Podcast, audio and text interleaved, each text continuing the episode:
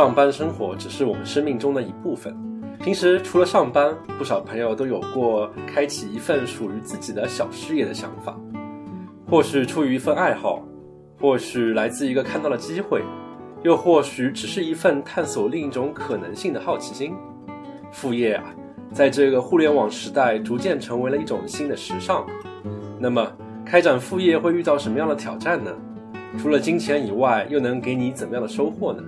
要不要找个合伙人一起干？注册一个小公司又麻不麻烦呢？这期我们的主播现在也算是教育界从业人士的 Cat 老师，和大家分享他经营 Tech Career 职业规划教练副业的心得感悟。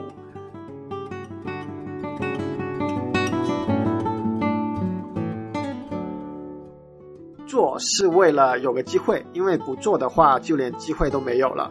但想要有百分之一百的保证再去做，我觉得那就永远不可能开始做。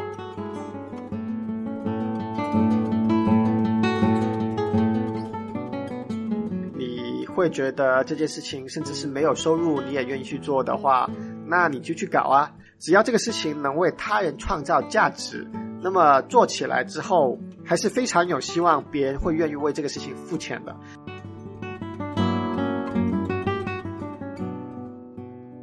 这里是牛油果烤面包。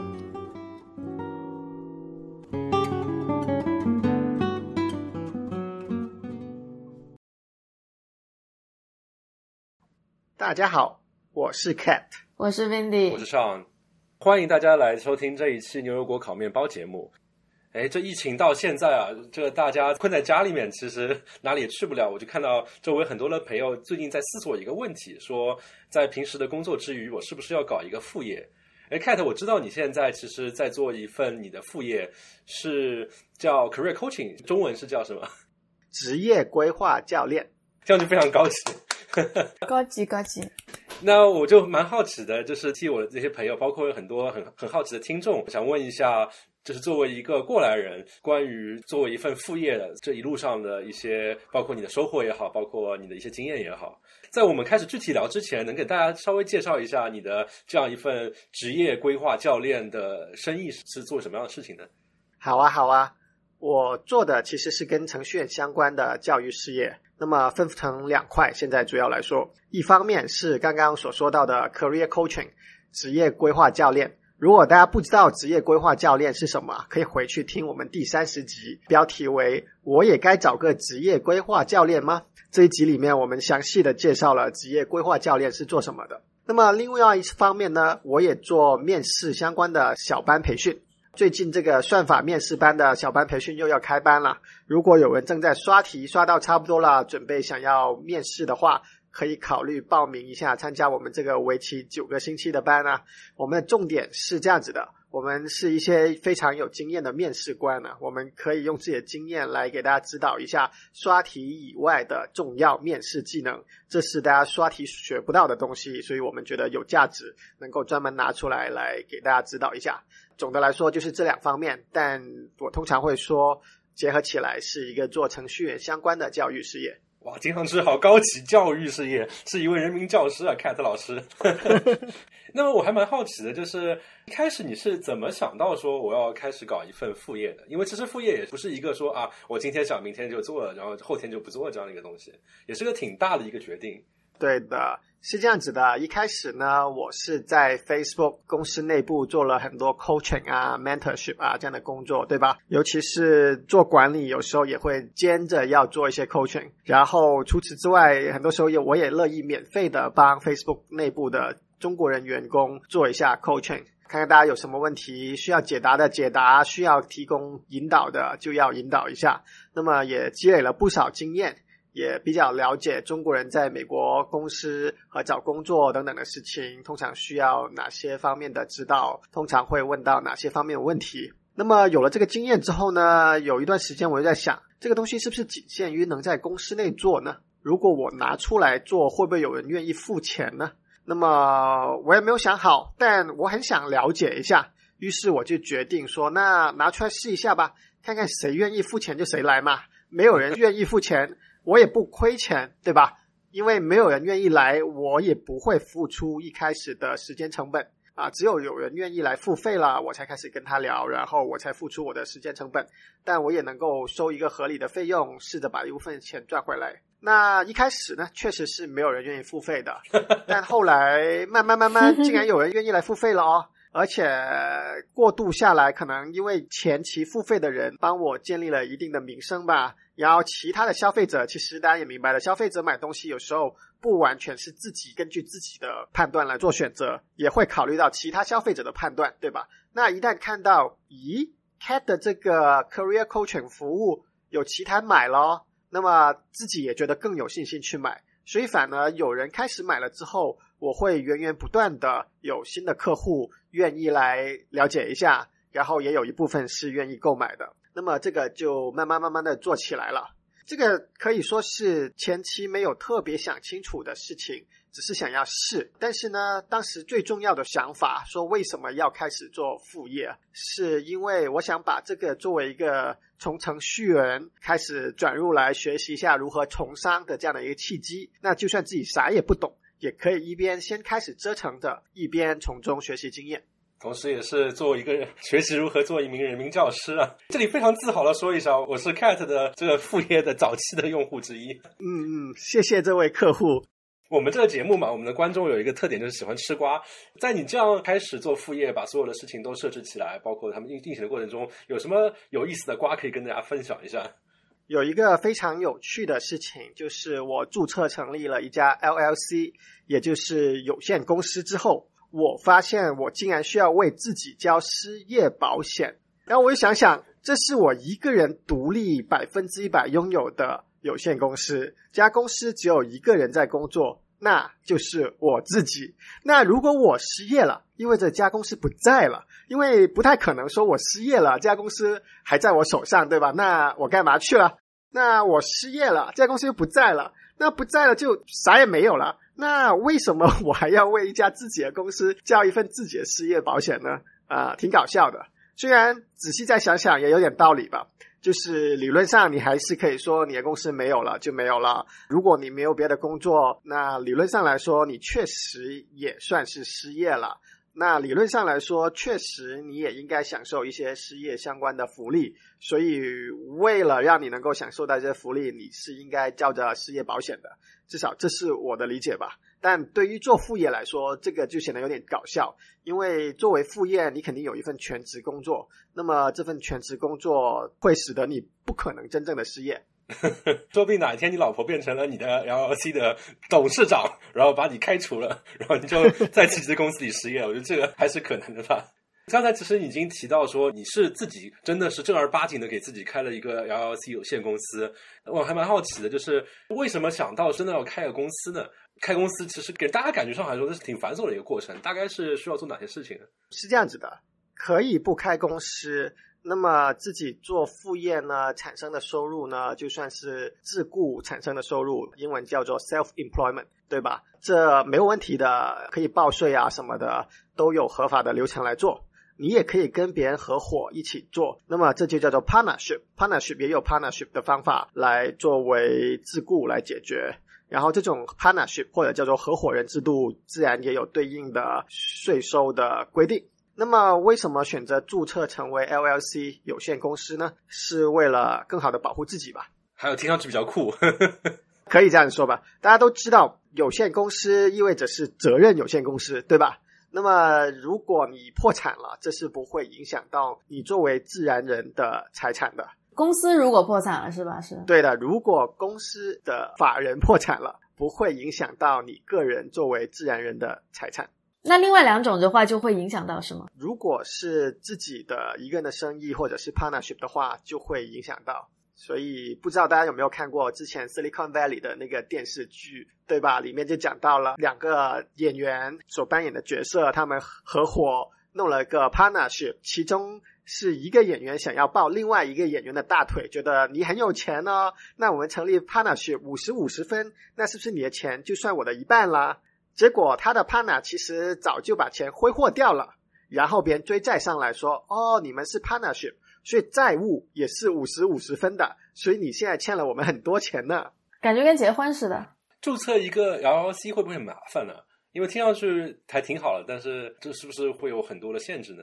注册起来其实也不太麻烦吧。我选择了在加州注册自己的 LLC，很多事情呢还是根据网上的信息来找的，包括一些商业网站啊，包括政府网站的信息来做。那么主要就是向加州政府部门提交一些表格，而且可以是邮寄或者电子的形式来提交。提交完了之后就等他们审批啊，审批完他们会寄平信过来的。那么我一般就扫描一份电子版保存下来。作为我的记录，然后就一步步往前走。除了政府网站之外呢，比较靠谱的，我觉得是有两家公司的网站上面的信息，分别叫做 Gusto 和 Nolo。这些名字和链接我们可以在 Show Note 里面提供了。那么这两家公司他们都提供很多创业相关的信息，为啥呢？因为这两家公司不是我们说的那个什么 A 轮、B 轮、YC 这种创业，而是说那种小生意创业这样。对对对，更像是中国人熟悉的个体户创业。个体户不行不行，我们要保持一个比较高级的感觉。好啦，那么呢，因为他们是专门为中小型企业提供服务的，那自然越多人成立小公司，他们的客户越多，他们能赚到的钱越多，所以他们也很愿意在自己的官方博客上面无偿的提供很多很多跟注册公司相关的信息，也就是为了鼓励多一些人成为他们的客户。那听上去就是注册一个 LLC，感觉还是属于那种有百利而无一害了。听上去走个流程也不是那么麻烦。我觉得是的，当然有一点是，例如说加州注册的 LLC 每年要交八百块钱的 LLC 的费用，而且是假设你的 LLC 不是有比较高的盈利，盈利超过了一定的数字之后，你的 LLC 还有额外的 LLC 税。但最基本的一个不太盈利的 LLC 每年是要交八百块钱的。啊！但是交了这八百块钱，你就能够得到一个比较好的保护，你就变成了责任有限公司。跟保险似的。你刚刚提到加州，那么非常简单的想了解一下，比如说我们有外州的朋友，包括我看到很多人其实他自己在一个州，可能跑到另外的州去注册 LLC，那么这里面有什么玄学在里面？我可以根据我网上学来的说一下，因为我也不是专业的，不像专门做公司法的律师啊或者会计啊打理很多这种事情。我的了解是这样子的。很多真的是期望有朝一日成为大公司的创业公司，他们会选择去 Delaware 注册一家 C Corp，就是 Corporations。为什么选择在 Delaware 注册和为什么选择注册 C Corp 呢？这两者都是有原因的。先说说 C Corp 吧，C Corp 呢更像是一个我理解为一个更规范的企业模板。这个企业模板规定了你这家公司很多股权结构啊、董事结构啊的事情。这些很清晰的模板呢。使得一家 C Corp 对于投资人来说是比较有模式可循的。他们投资的时候很清楚自己投资的东西在法律上啊，在审计上啊都有什么风险，会遵循什么样的流程。而 LLC 呢，一般是不太受投资人欢迎的，因为 LLC 更像是一张白纸，你可以在 LLC 的章程上面制定很多东西，而不像 C Corp 那样必须在规范上面来执行。那么 LLC 简单来说就是一个白纸上随意起草出来的规章制度。那么在这个规章制度之下呢，有可能投资人就不是那么明确自己会遇到什么样的法律风险啊、投资风险啊，那可能他就要花更多的时间让他的律师团队啊之类的来审查这家 LLC 的规章制度。那么所以投资人不太喜欢投 LLC。这个世界上有一家非常知名的公司，虽然它是一个 LLC，但是它受到了非常多的投资人的追捧。就算它是 LLC，大家也追着投钱给它。你们猜一下这家公司是哪一家？呃，我猜听上去像是 Elon Musk 或做出来的事情，特别野。Mindy 知道是哪一家吗？不知道。呃，这家公司的全称叫做 Google LLC。对的。Google 是唯一一家就是非常知名的注了 LLC，然后但是还有无数投资人愿意追着来投的公司，就感觉说明好像谷歌的两个创始人当初可能还是抱着做个体户的心情开始这家公司，没想到就成这么大。这个可不知道了，要看看有没有相关的书籍，当时采访过他们，了解过他们是怎么样思考这件事情的。那我听上去比较简单来说，就是如果你只是做一个小生意，那么 LLC 就就完全够了。如果你觉得真的说是想让它以后可能要做大做强，你要成为一个中大型企业的话，那么，嗯，C Corp 是一个为你未来发展会有好处的一个一个注册实体吧。我问个小白问题啊，所以一般 LLC 结尾是另外那种是什么 INC 结尾吗？INC 结尾就是所谓的 C corp 吗？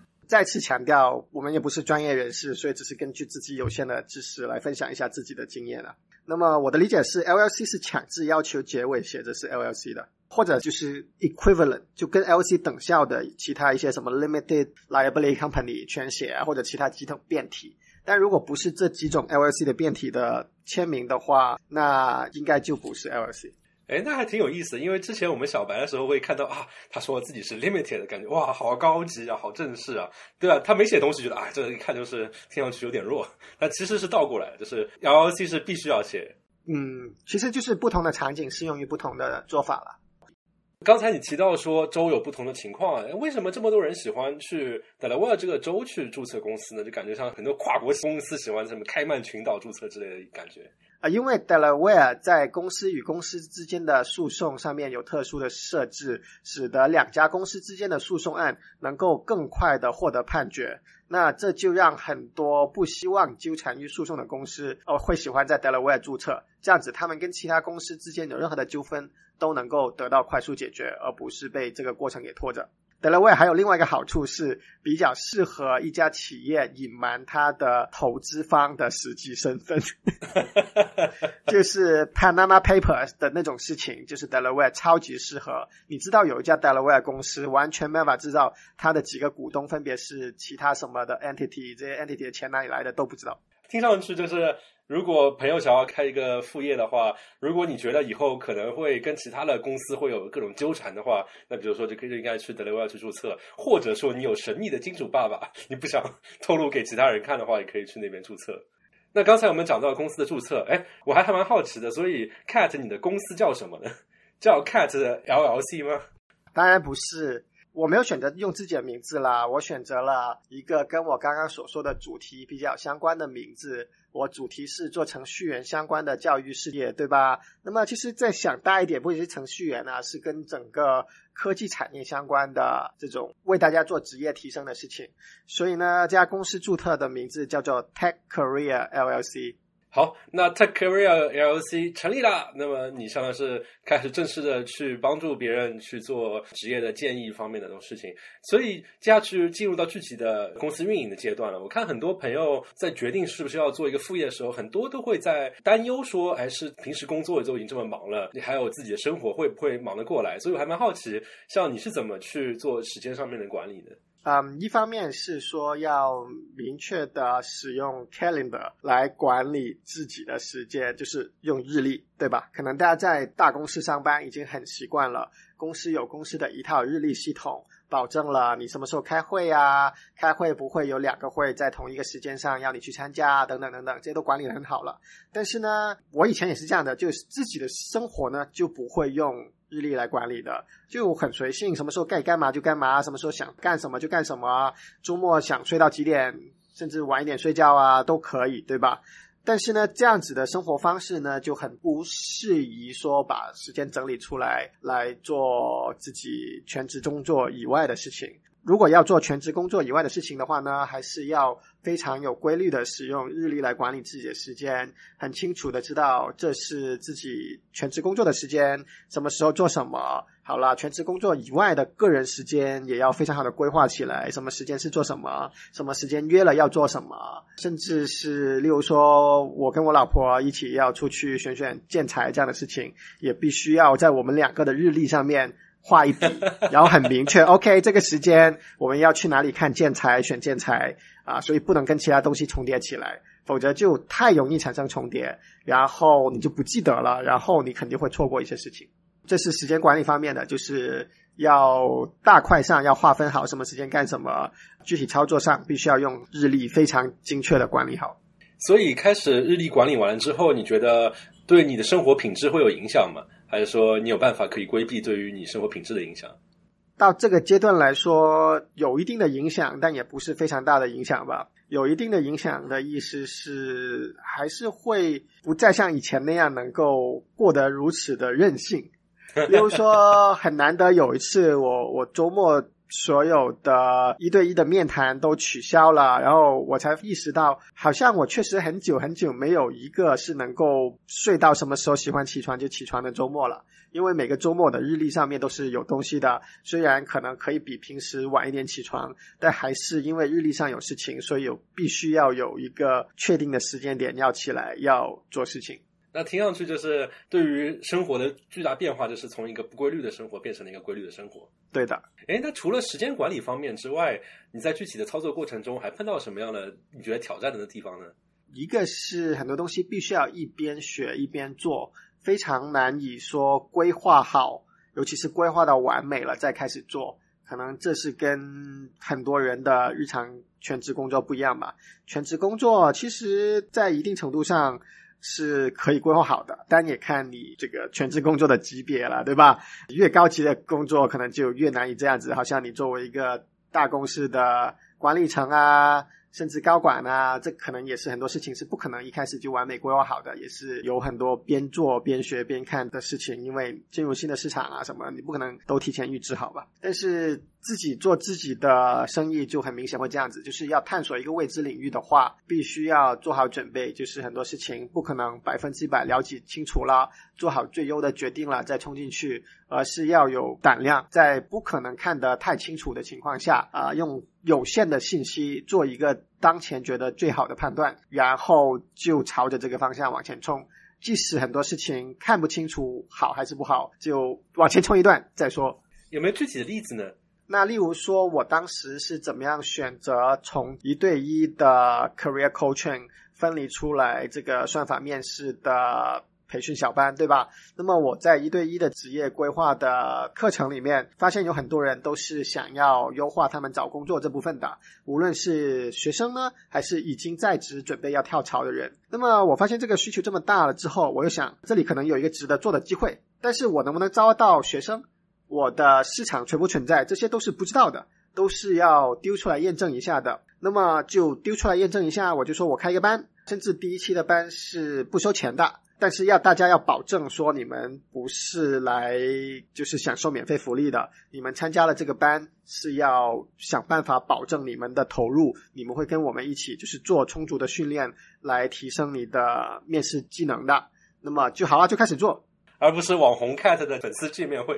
对对对对对，好了，那开始做了之后就往前冲啊！其实我也不知道我有没有实力招够人，对吧？但是就先招了再说啊，招不来人有可能就是招不来人，但是冲了一段你才知道能招到人还是招不到人。那这就带到第二个话题了。第二个话题就是说做这种小业务就非常的有这个紧张刺激的心跳感觉，因为这个量非常非常小，对吧？就不像大公司，你在一个大公司几亿用户里面，你搞个什么用户增长，每周增长多少百万。这种数字就是非常稳定的，因为数据规模上去了，对吧？就算你有一定的波动，也不会波动的太大。对，就像我们这边做产品做完之后，他说只有一百万个人用，然后就啊，一百万太少了。对对，但是我这种量级是一位数到两位数这样往上做的，那么随便波动一下，我都会觉得怎么突然间增长这么快？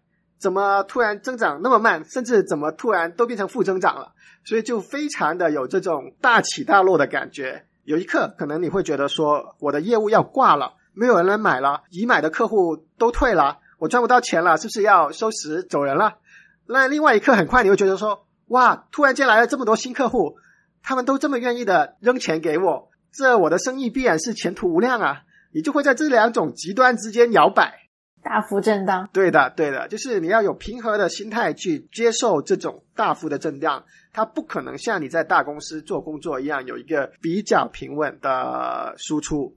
那看上去这大风大浪或者小风小浪都要面对这些问题。那我在想，既然做一个副业有这么多的挑战，那你你有没有想，包括你现在有没有人跟你一起干的？别人一起合伙和你自己单干之间有什么样的权衡呢？不知道大家有没有听过这样的一个比喻啊？就说找错合伙人就跟结错婚一样严重，所以呢，要找合适的合伙人才好成为合伙人制度，否则的话呢，可以就是先以别的形式进行合作。那么在你找到一个长期靠谱的合作对象之后，再建立。这个合伙关系也不太晚。这男女朋友先谈起来。对的，对的。因为这个呢，也是我从一些律师朋友那里了解到的，就有点像说，哦，如果你跟离婚律师聊，他们就会告诉你什么什么什么。那跟一些做公司商业的律师聊，他们就会告诉你，其实增加合伙人有一定的流程，但不太烦。你想要增加合伙人的时候，他们肯定可以帮你起草一定的法律文档，为你增加这个合伙人。而他们见过最糟糕的状况，往往是所谓的合伙人离婚案，就是说有合伙人要散伙了，而且是非常不好的散伙方式，然后往往中间的代价都是巨大的。当然，这个对于律师来说不一定是个代价，因为律师可以收到很多的律师费，律师可能是很赚的。但是他们可以看到，对于需要分手的合伙人来说，这个代价是巨大的。那听上去给大家建议就是说，合伙还挺好，但是只是说要谨慎，一开始先谈朋友谈起来。那除了合伙人这种评级的之外，你会考虑说什么时候自己要招一些员工吗？这个正在考虑吧，所以呢，我也跟一些律师朋友在聊，来咨询他们的意见，看看到底是怎么样起草一些合同。但这个我还没有做到，还在一个学习的阶段吧。哎，所以还蛮好奇，像这种离婚案的时候，一般会有一些什么比较普遍的离婚的原因呢？如果你说的是合伙人的离婚，往往就是工作方式合不来啊，大家不是互补性质的人啊。当然不一定是两个人，也可以是多个人，但是大家的做事风格很不一样，这是其中一种原因吧。然后不够互补，两个人想要做的事情差不多，会抢着做；两个人不想做的事情也差不多，所以没有人愿意做，这些都是非常巨大的问题。那看上起来，其实跟自己成立一个正儿八经的 startup 找合伙人也是差不多水平的复杂性了，要是。对的，对的，对的。所以在做创业的时候，他们也有一个命题叫做 founder stating。就是创始人之间如何约会，对吧？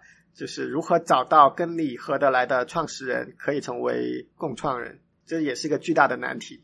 呃，因为我有一些朋友，他们在当然没有像你这么正式的做一个 LLC，但是他们在一起做一些 side project 的时候，就有很多的呃问题，也是说大家的，因为大家都有正业嘛，所以多少时间投入到里面，其实这种这种级别的事情可能都嗯搭不拢。那 Cat，你现在其实这样的一个 Tech Career LLC，其实也做了不少时间了吧？那一路走过来，呃，你的收获是什么样的？或者说，很多人其实好奇，就是说自己花这么多时间、花这么多精力在这做这个事情，可能收入不会比自己的主职同样的水平。那么，你希望通过这样的一个副业收获什么呢？我觉得不是说收获一个保证的结果吧，更多的是给自己一个机会。就是说，这个事情有可能能够做成一个成功的 lifestyle business，就是说，一个让自己能够活得比较好，不再需要依赖全职工作，然后运作良好的生意。然后，当然这也是一个概率更小的机会，可以做成一番更大的事业，例如说一个更成功的公司，产出更多，对社会带来更多的正面影响。但这一切所说的都是一个机会。没有任何的方法保证这件事情一定能做成，所以做是为了有个机会，因为不做的话就连机会都没有了。但想要有百分之一百的保证再去做，我觉得那就永远不可能开始做。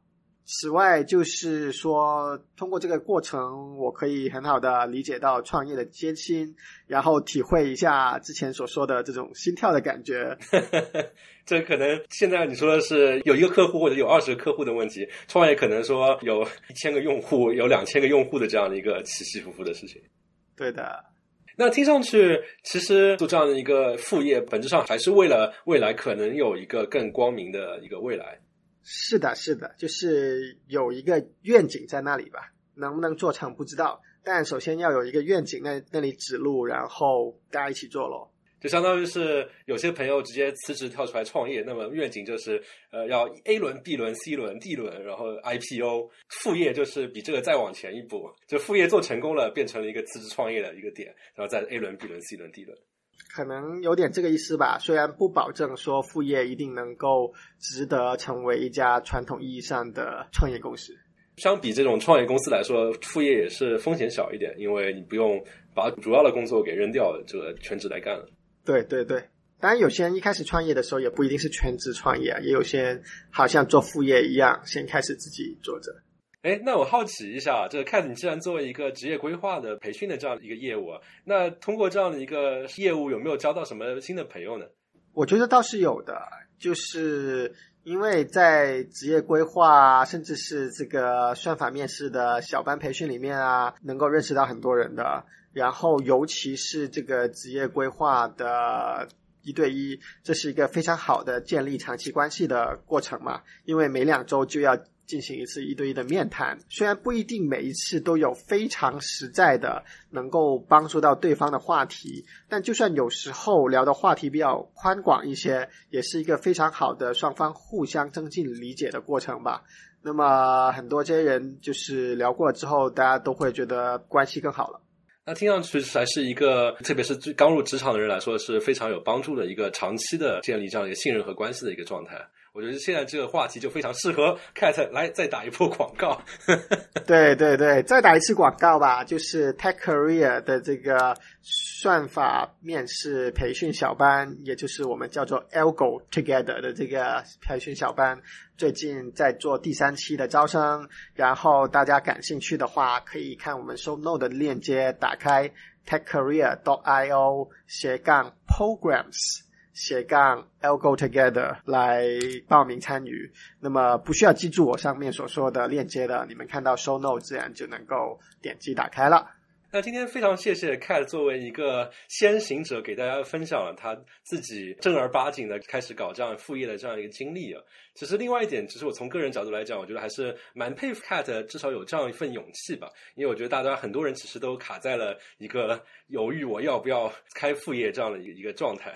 所以我觉得 Cat 跟我们分享这些经验，不知道是不是给在座的各位听众有更多的底气，能不能获取更多的勇气吧？那么在节目结束之前，我就想话筒再还给 Cat。你对于犹豫要不要搞副业的在座的听众们有什么样的寄语吗？我觉得就是找一个你真心想要做的事情，你觉得每天如果做这件事情你会很开心，你会不介意有没有收入或者收入比较低，你会觉得这件事情甚至是没有收入你也愿意去做的话，那你就去搞啊！只要这个事情能为他人创造价值，那么做起来之后。还是非常有希望，别人会愿意为这个事情付钱的。那么自然而然有人付钱了，你就有收入了。那么关注点更多就是找一件你特别乐意去做的事情，而且还要是能为他人创造价值的事情，然后好好的把它做下去。那么慢慢慢慢，总会有人愿意付费的。那非常感谢 Cat 今天跟我们分享他自己做副业的经历，也非常感谢各位听众收听我们这一期的牛油果烤面包的节目。如果大家喜欢我们的节目的话，请记得点击订阅按钮，在各大泛用型播客平台上收听我们的节目。如果对于副业有任何想要讨论的话题，也欢迎跟我们来信沟通。好，那我们后会有期。拜拜，拜拜，拜拜。